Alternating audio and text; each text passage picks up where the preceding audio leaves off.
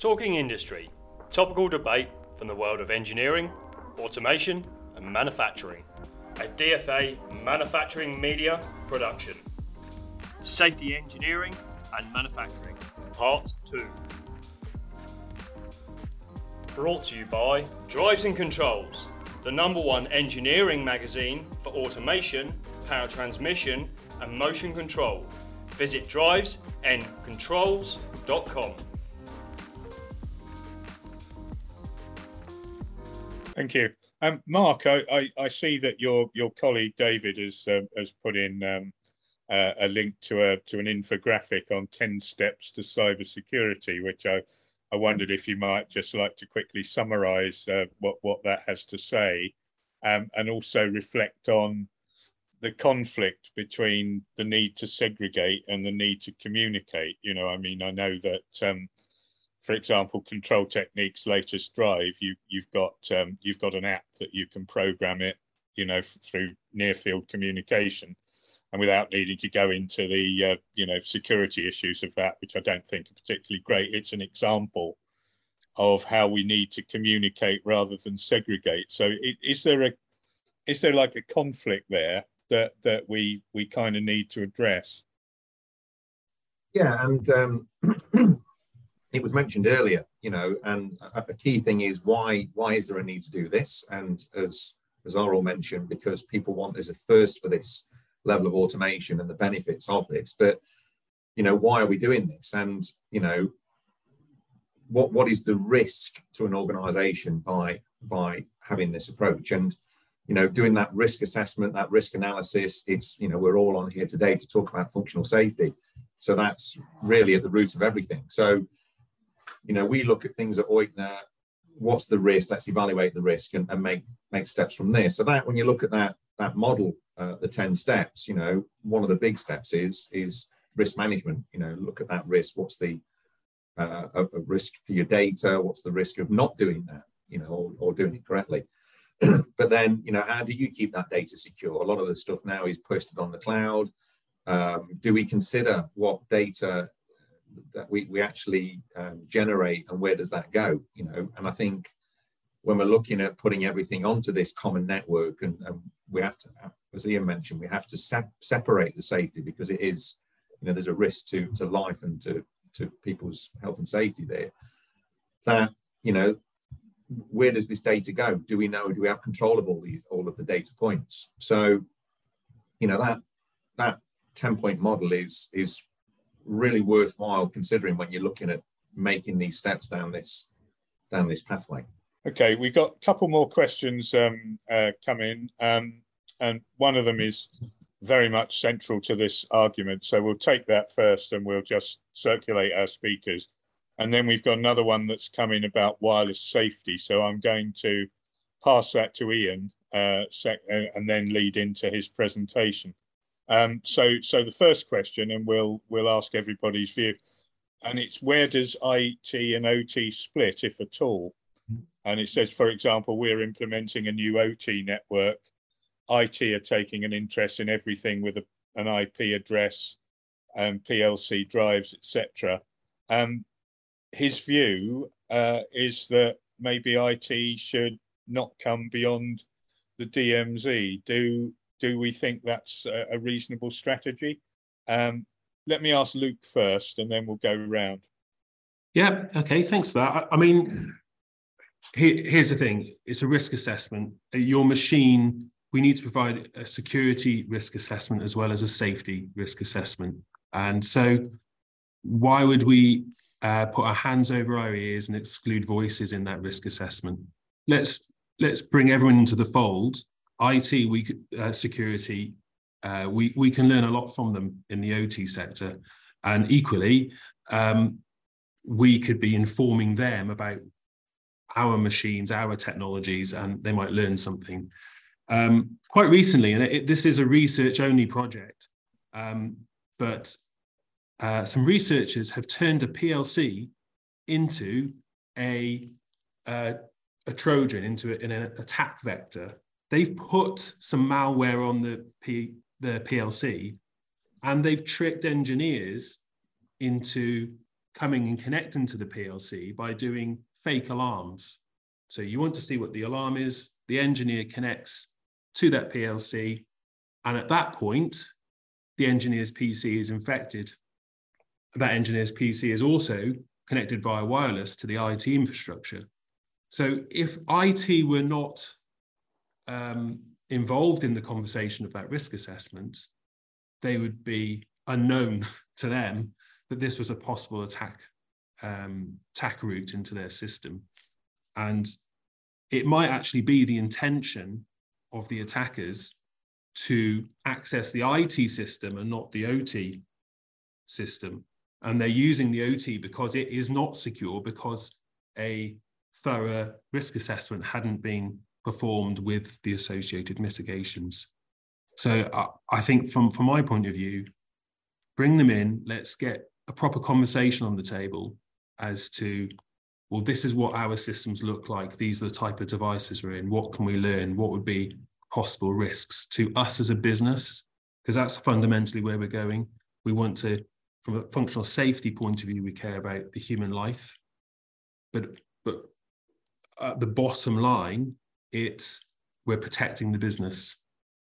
And we're protecting the business from yeah, cost think, and yeah, loss of life. Thank, thank you, Luke. I think that's, that's a very good point. Mark, would you agree with that? Bring everybody in and uh, everybody talks about the issue. So just a, just a quick one. I think um, just to answer uh, Alex's question as well, I T need to be involved in all of these conversations, because, you know, we hear instances of, you know, there was a particular heavy industry uh, incidents that we were aware of where they put their own five G broadband router uh, at the side of the automation to gain remote access, you know, and the I T layer was completely unaware of this, this connection point. So, you know, it's vital that the I T teams are on the same level as the O T teams, because there is no split. You know, it's it's all Ethernet, and that's how people perceive it. So um, bringing those I T teams into the O T technology uh, discussions for, is is a is a real vital step forward, because people will put those devices in place to make their connection easier, or, or whatever it is that they're struggling with. And if that's under the radar, that's a potential threat and risk to that organisation. Yeah. Um, or, or just a comment from you on that as well. And and is there a is there a cultural difficulty between bringing together I T and O T teams, or um, or should it be uh, should it be a very straightforward thing to do? There, there is so, but it depends on the company. So we I had a, a lot of conversations with customers, O T, and um, sometimes I T. Most of the time we talk to O T, but I T as well. And I can I can uh, um, state what, what Mark said is, is true. I, I saw O T people adding L T E routers to get remote access to their machines without, without um, involving I T at all. Actually, intentionally not involving I T. And that, that would be my first reply. If you, if you try to promote a hard cut between I T and O T, you will see strange things over time. And those are not good things. So I'm I'm absolutely with, with Luke and Mark. They have to talk. They should talk. And it may be it may, may feel uncomfortable uh, at first, but over time, uh, you know, talking always helps. So that they will get along. And it's something you have to overcome. And looking at this question now, if today the requirements are not that any part of this um, O T network needs to have remote access or needs to have uh, additional services and, and, for instance, automatic firmware updates just for uh, security patches. What I see in this question is, was or not. But will this be the same requirement in five to ten years? I don't think so. And that is something, that is the change of mind. Um, it, it may be perfectly fine, even if you talk with I T and O T, if they talk, they may come to the conclusion that the O T network does not need any kind of internet access or anything else. So separate it, put it in a D M Z, and good is. You're good to go for today. But will that be the infrastructure that, that will be requested in five to ten years? I'm not sure. So I, I recommend to at least um, look at what's coming and, and prepare a little bit for the upcoming years. Thank you. Can right, I, we're, I, can I just yes, ask, do, do, Aaron, please. Just a quick question. Um, do you think, this is to everyone, I suppose, um, do you think that the, when you look at I T and O T, that the actual problem regarding um, cybersecurity as, uh, as an issue is actually not understood by either? Um, that within many facilities, uh, the I T departments and uh, don't actually have a sufficient understanding of cybersecurity. I was speaking with a cybersecurity expert uh, about a couple of months ago, and he said that when he went into companies to sort out their issues, when he spoke to the I T, they had they had a very basic understanding. This was from a quite a large company. Um, so you, you do wonder whether the actual knowledge within organisations, then maybe they need to to actually outsource or to have cybersecurity experts in addition to the running alongside the I T O T. That's a great Who point. Wants to handle that one? Yeah, yeah. Go on. I think that's a great point, Aaron. And you know, depending on, I guess, the nature of the business that the I T are involved in, they may or may not be aware. I should imagine they're very aware in the banking industry. Um, but when you get into more uh, um, industrial environments, then to answer your question, I don't believe they are. You know, I did a lot of work previously with cybersecurity uh, prior to join, joining Euchner.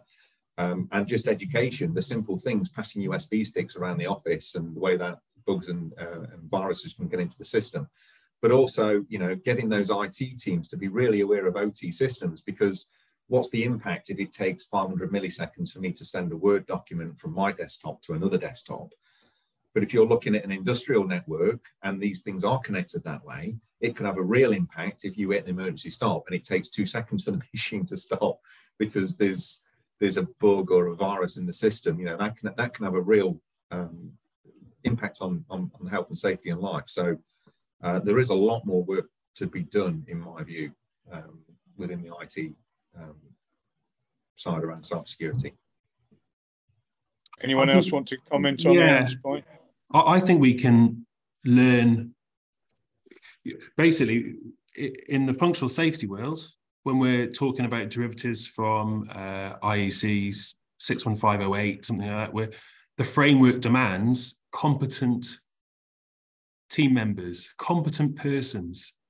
Now, the standard, which again, functional safety is really bridged um, underpinning on this standard, um, also highlights a security risk assessment should be performed um, if If it's deemed that it's required. Well, I think now we should just say, yes, it should be performed. Whether there's any outcomes that you have to mitigate is something else. So we, we at the O T layer, we have this sort of structure in place where we have competent people. If they're not competent, we get competent people, or we train them to be competent. In the I T, I'm not saying they're incompetent, but they might be not as competent in dealing with the scenarios that the O T network offers. And so what we really need to do is build that secure team, that cybersecurity team who are going to look at the I T and O T and run a competence assessment on those members and make sure we got competence within that team. And if we haven't, we do have to outsource it. Why, why would we not go and seek advice if we if we need it? Well, I suppose I suppose one of the one of the quest one of the um, the reasons was that the I T, they had a lot of kickback from the I T department who said, "Oh, you know, don't you don't you think we we know what we're talking about?" That kind of that that's the unfortunately it's human nature. Uh, yeah, it, it, you you are going to get that um, in some companies that that type of response, and it's how you. How they can work together, uh, I suppose. How you how you overcome that to, for the greater good. Um, yeah, and that is where um, the, there's parallels here to the, the medical industry. You know, to to doctors who are put on a pinnacle as being authoritarians. They know what they're talking about. They're doctors. You know, they're going to make me right, and they are human. And so, Uh, one doctor is not the same as another doctor, but collectively you put them together and just worry about, are we doing the right thing? They'll probably come up with what they know at that point to be the best solution. And so we shouldn't, we should get out of this culture of, of course I know what I'm on about, I'm, that's my job, and more get into the point of view of what's the risks, You know, do we know enough? If we don't, let's go find out. Let's get pull people in who can help us and worry about the mitigations. And it's that process and building a culture of cybersecurity is embedded in what we do to protect our business that we have to develop over the next, you know, five, ten years.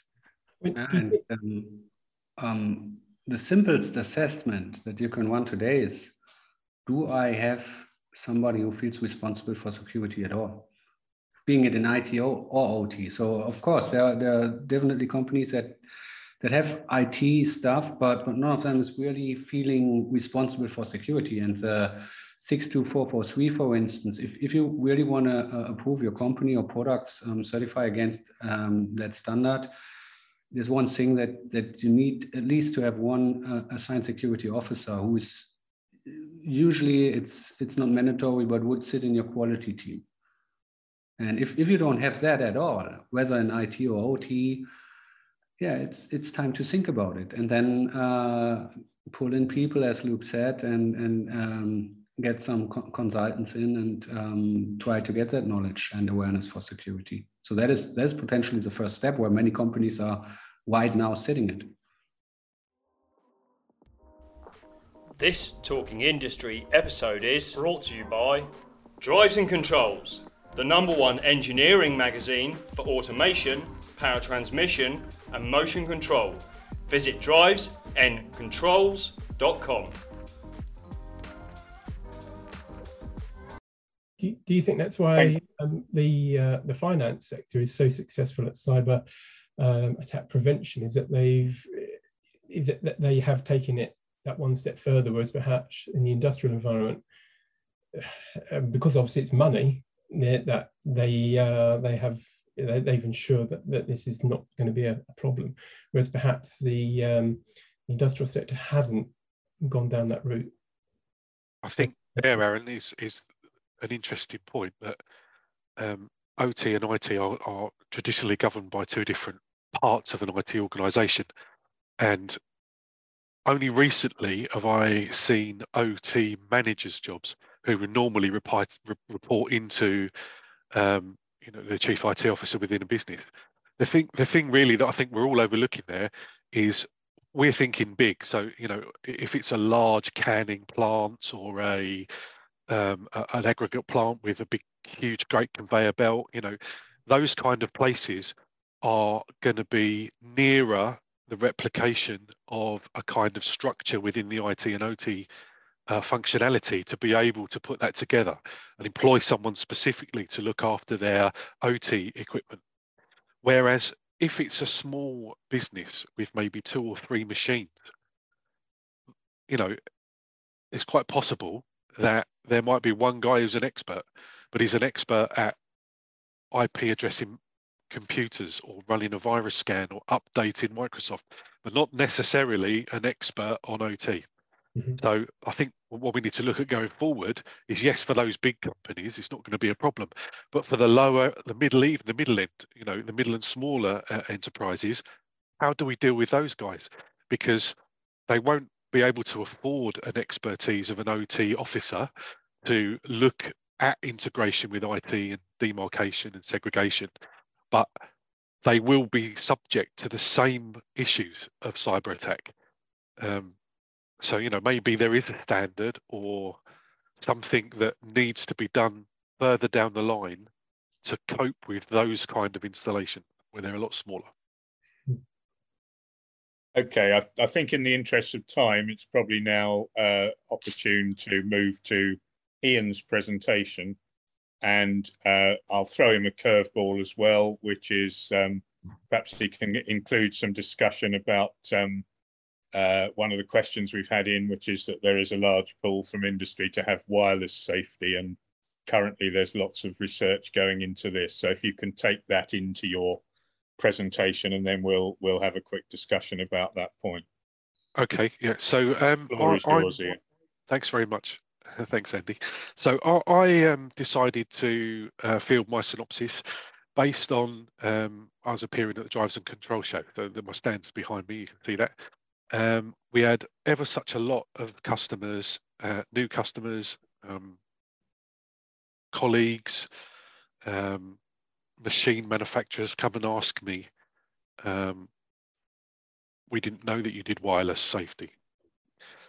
Um, so I, I chose the, the subject to discuss today because of that. So, you know, there is a large pull from industry to have wireless safety. We've been doing it for a couple of years, um, but nobody knows we've been doing it for a couple of years. Now, our wireless safety has been um, developed with initially specific requirements um, used as, as the foundation. Um, but we found that we don't, because we don't use um, any known protocols, um, the bespoke protocols in our in our wireless safety, it, it's almost impossible to hack. The only part you can hack really is feeding in, feeding out. Um, so we we use um, Ethernet and Profibus, and we can connect to a, a whole range of different um, products, but they're pretty much just for um, reporting. So the, the functional part of the safety is secure, four thirty-three megahertz, no cables, eight hundred meters. So, you know, in, in most installation, you can't run safety eight hundred meters.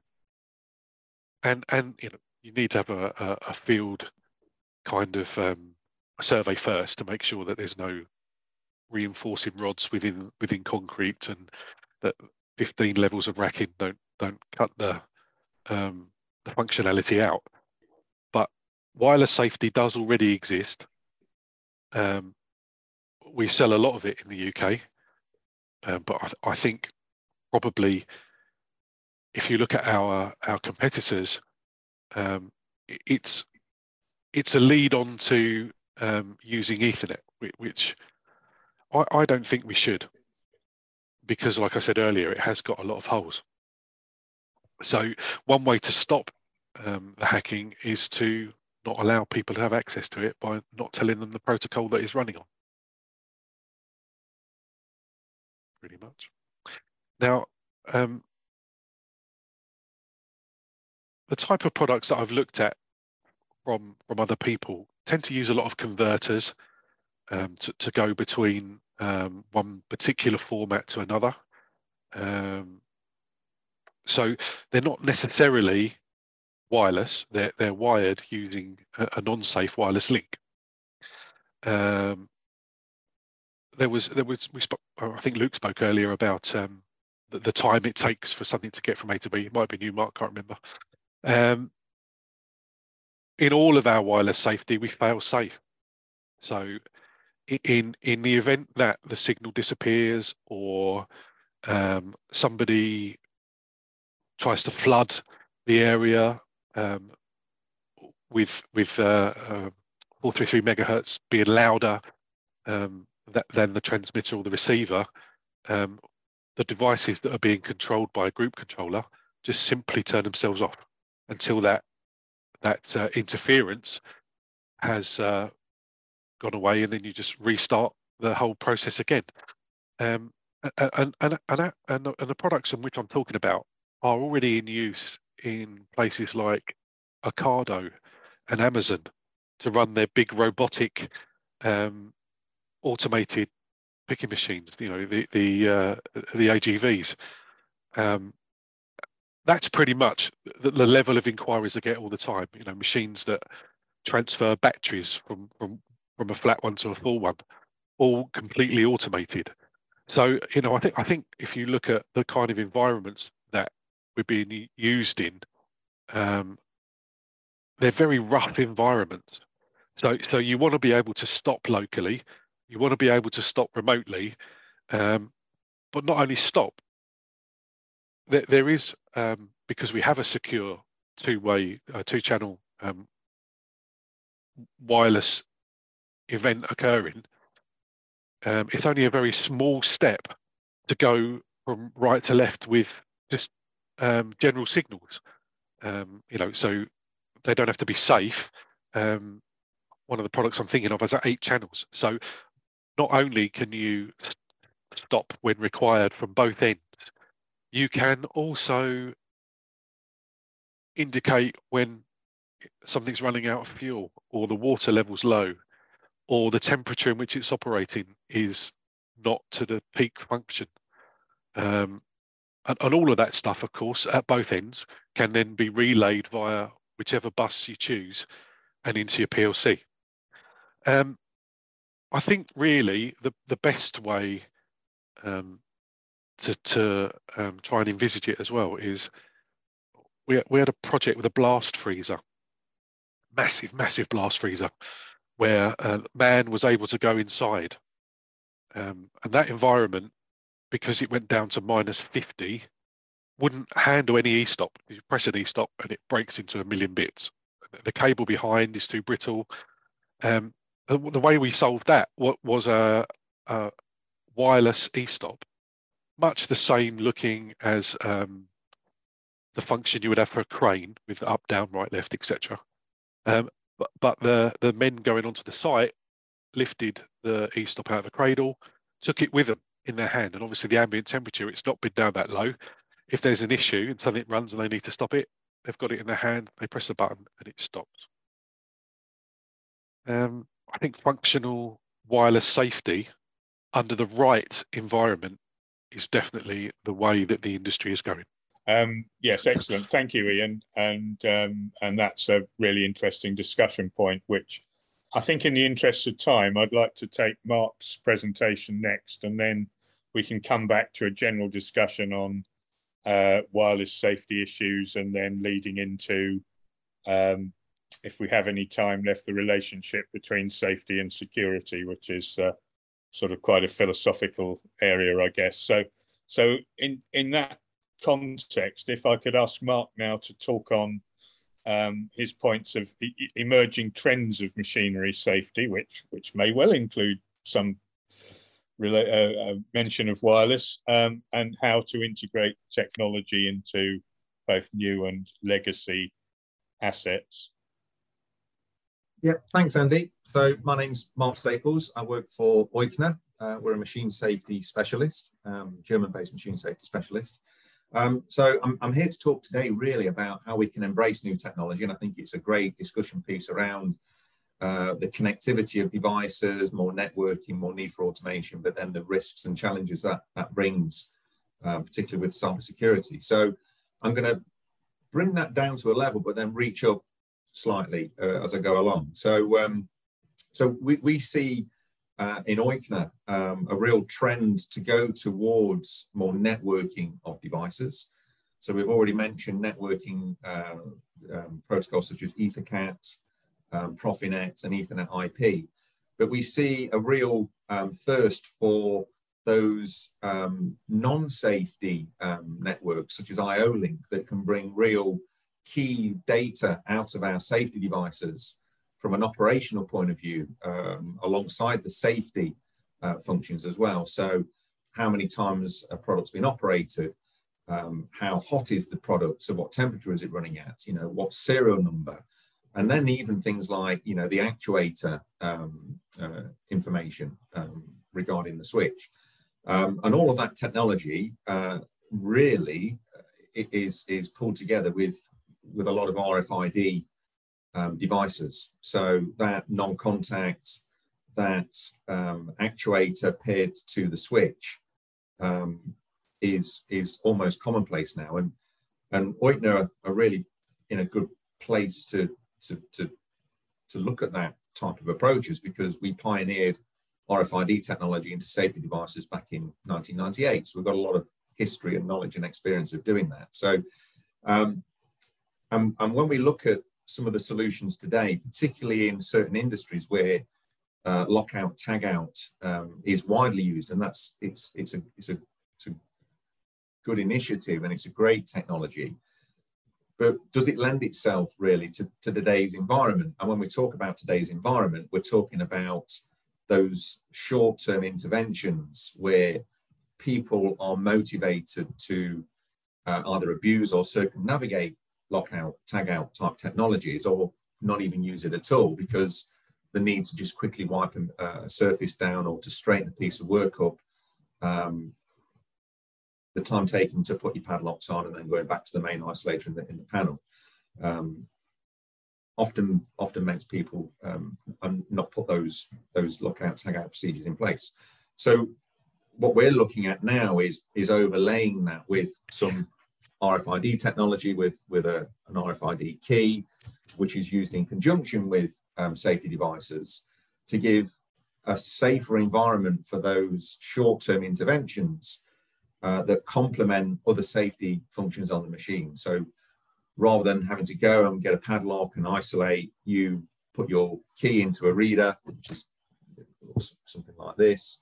So you pop your key into the reader, and uh, the control on the machine can be done in a safe manner, or even using in conjunction with two. You might take the main one out to stop the machine, but then put it into another R F I D uh, reader within the machine for an operation to be done at, at a safe speed, because it might not necessarily be wise to remove all sources of energy, even though the standards do say so. So we might need some maintenance operation that needs some power or some creep speed. So, um, you know, when we look at emerging technologies, um, those types of technologies really are, are, are something that we embrace. But the dilemma is, how do you introduce those into old machines? You know, um, it's quite an investment. Often there's a new uh, control system required, um, but you know that that does cause a dilemma. But there was a key point made earlier about that risk assessment. You know, and the need to, why should we do this, and why do we need to do this? So we take it back. What what's the issue? Are people uh, motivating them, or, or is there a motivation to defeat these interlocks? Is lockout, tag out the right type of technology for this type of intervention?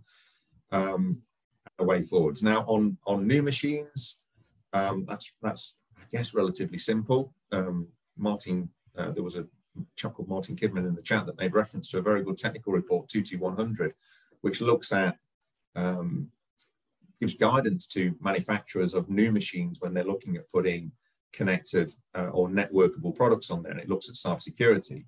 But the key thing there is, is that that's used in relationship with with the risk assessment process under twelve one hundred. So, you know, new machines, it's easy to do. Let's let's use that um, those approaches um, and the standards that are there. Um, but there are some real benefits to be had by having this new technology um, around keeping people safe, because if something becomes a real burden to do, then it will motivate people to to not put those measures in place and not put the padlocks in place, and, and it's um, it's putting people at risk. Um, so, you know, from emerging emerging trend and technology, there's a real opportunity now to to utilize more of this technology, because we can sit um, the R F I D device, um, which is ideal for short-term interventions, or um, gives a level of Uh, go no go type operation on a network, you know, so we can sit that as a device on a on a on a Profinet network um, in conjunction with other networkable devices. So we've got control, but we've also got the data, um, and we can use that data in a really positive way. You know, why is someone um, opening and closing or having access to that particular part of the of the machine on, on such a frequent basis? So that data can be can be used in a in a real proactive way. Um, on the other side. So um, we see a lot of this this stuff going on. Uh, we've got lots of discussions going on at the moment with various customers about these R F I D type um, key in pocket systems, uh, as they're often referred to. Um, and we think it's a real a real technology change and a real benefit going forwards. Thank you very much, Mark.